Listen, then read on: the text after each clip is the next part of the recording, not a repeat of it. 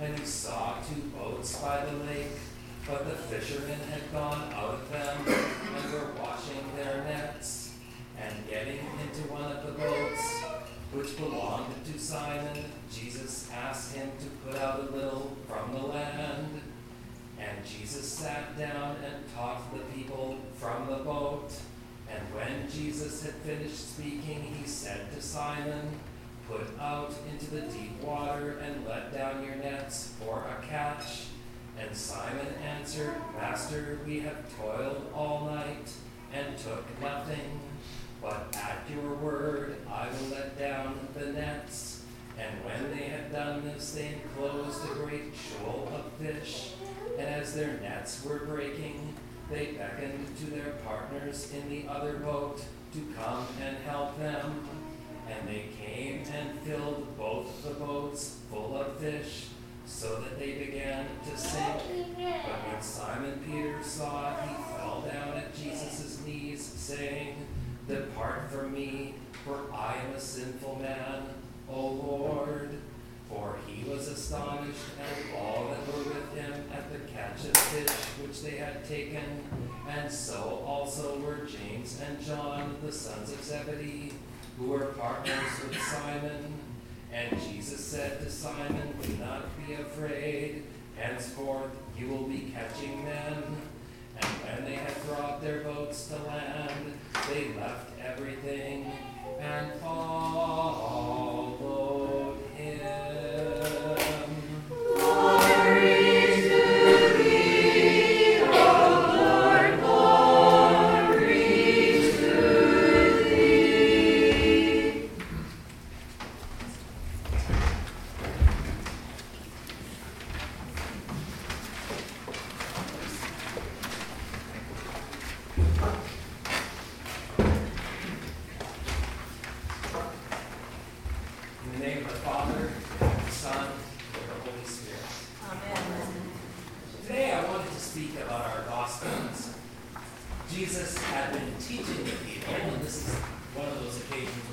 actually sitting off the shore. He's sitting in a boat by the Sea of Galilee, just off from the shore, and the people are sitting on the shore. and uh, I want to read, um, beginning at verse 4. And it says, When he had finished speaking, he said to Simon, Put out into the deep water and let down your nets for a catch. And Jesus said, and, and Simon answered, sorry, and said, Master, through the whole night we have been laboring and we caught nothing. But on the basis of your word, I will let down the nets. And doing this, they enclosed this great multitude of fish, and the nets began to break. And then they signaled to their partners in the other boat, and they came to help them, and they came, and they filled both boats, so filled with fish that both boats began to sink.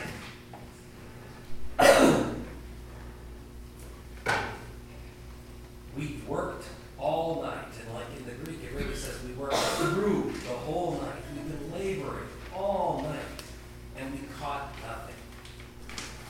And then he says, but on the basis of your word, that's really what it says in Greek, on the basis of your word, I will let down.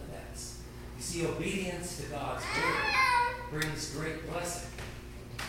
What a difference from working hard by themselves compared to working with God's help, with Jesus in their boat.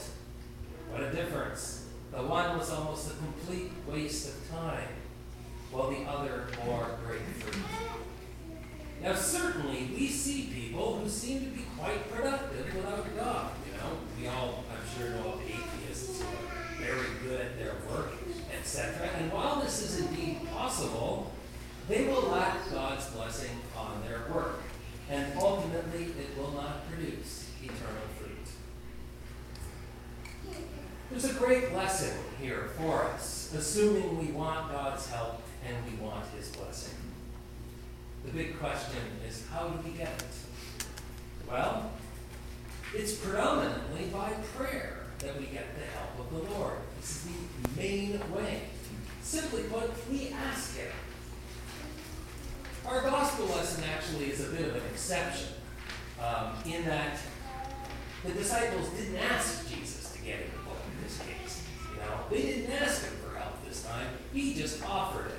But usually in the Gospels, people get Jesus' help because they ask You you see that if you read the Gospels.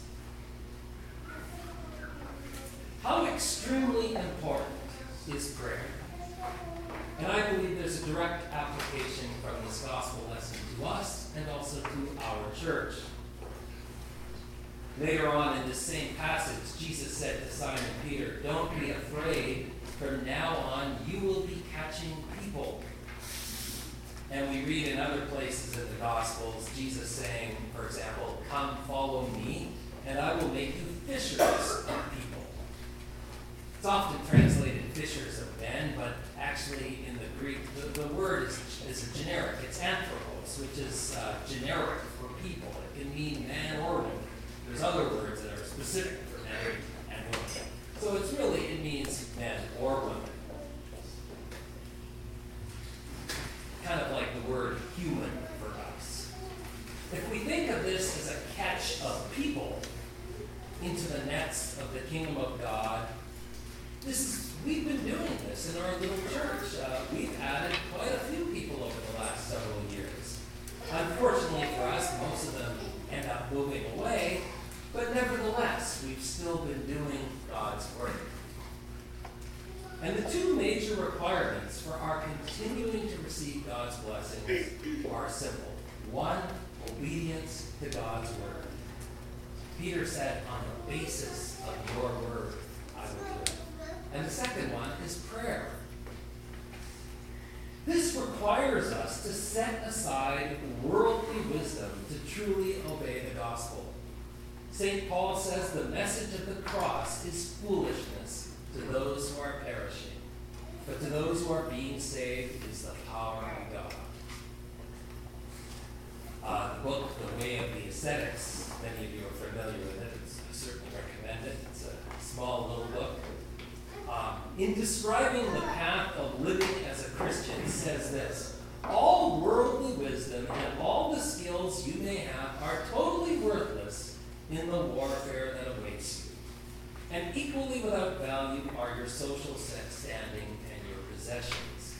No matter how successful you may be out in the world, no matter how good you may think you are, in Christ, the victory goes to the humble pride will be a serious problem. It'll guarantee your defeat. The way of the ascetics, ascetics continues by saying, You must abandon all your knowledge and become a dunce in order to become wise. You must become a pauper in order to be rich, and a weakling if you wish to be strong. For us as a church, it is the gospel the gospel of Jesus Christ that is the authority. It can never be best business practices or some other thing like that, even though those things are not bad themselves. Um, it has to be the gospel of Christ, otherwise, we forfeit God's blessing, and we will be like the disciples who worked very hard and caught nothing. But to obey the gospel, you have to know it. Sometimes Christian people live their lives in a very unchristian manner. Many Christians, actually, I would probably say the majority who call themselves Christians, do not order their lives according to the gospel. And yet, this is what we are called to do. The Bible is supposed to be our guidebook for living, it is not supposed to be sitting on a shelf collecting dust. It is meant, the Bible is meant to be lived by. St. Jerome said, ignorance of Scripture is ignorance of Christ. Maybe you've read it before. Maybe you've read it a fair bit. But that's not the point. We should be so actively reading it that we have it constantly in mind and are able to live by it.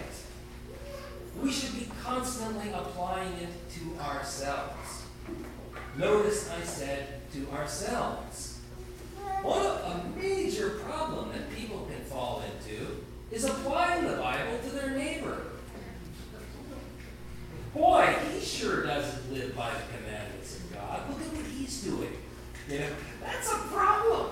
You know, people do that about the priest too. Boy, the priest, uh, you know, whatever. Um, you know, maybe he's not reading the Bible enough. He, he's reading it too much in Greek, not not in English. You know, um, whatever. You know, um, but the problem is when we start focusing on our neighbor and their flaws and whether or not we think they are obeying God's commandments or whether they're people of prayer, we have gotten ourselves into judgmentalism. And we forfeit all of God's blessing for ourselves. We condemn ourselves. To the extent that you judge your neighbor, you condemn yourself. That is not appropriate behavior for a Christian. And if we catch ourselves and we all do it, let's be honest, we all catch ourselves doing it, we must repent of it immediately and banish those thoughts from our mind and rather condemn ourselves and say, Lord, forgive me for my judgmental and critical attitude. And give me love toward my neighbor, which is what God wants us to have. So we have to apply Scripture to ourselves and not to our neighbor, and then do what it says. So, as a practical application, start with the four Gospels. This, is my recommendation. I would urge read the four Gospels. Um, you know, don't worry about the rest of the Bible at the moment. The Bible is a big book, so if you focus to begin with on that, that, the four Gospels are kind of like the center. You know, they tell us about Jesus and what He said, and He did for us. Um, the four Gospels are so central and important that we should be constantly reading like in church.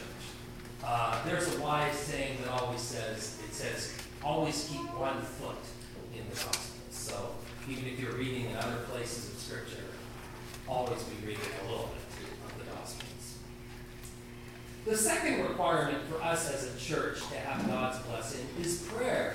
If we truly become a praying parish, if we truly become people of prayer, we will see God's blessing and the nets will be full. Truly. This is God's promise. And we have to think how God tells us to think, not according to the world. The world says prayer is a waste of time. That's what they say. I spend a fair bit of time in prayer, and people think I'm lazy. Honestly. This is, it, you know, I would be more productive if I was doing things. You know, but that's, you know, reading the Bible and prayer are considered a waste of time to the world. It's foolishness to the world. But we are not called to live as the world, brothers and sisters. We have been called out of it, and we are called to live differently. One of the books that I read on spiritual disciplines pointed out that the very first spiritual discipline is dragging yourself up to church. Just bringing your body, even if your mind and heart would rather be somewhere this is the first step in obedience to God. And it's also the first step in prayer. The church is, is a house of prayer, a place set aside for prayer. And prayer needs to obviously be our priority. We need to ask ourselves, what can I do? What can I do different, for example, to be more of a person of prayer? What changes do I need to make? Well, one of the most obvious steps that most of us can do to become better people of prayer is simply come to the church prayer services more. It's a big, simple step.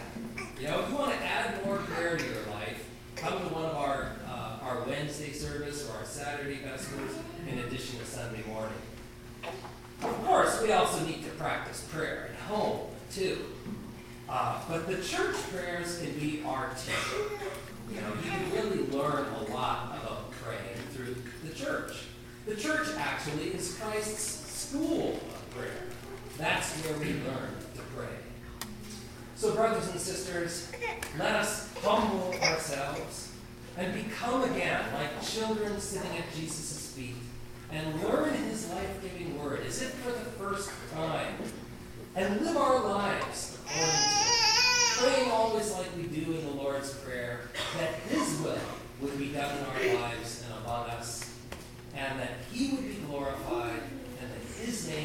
would be helpful.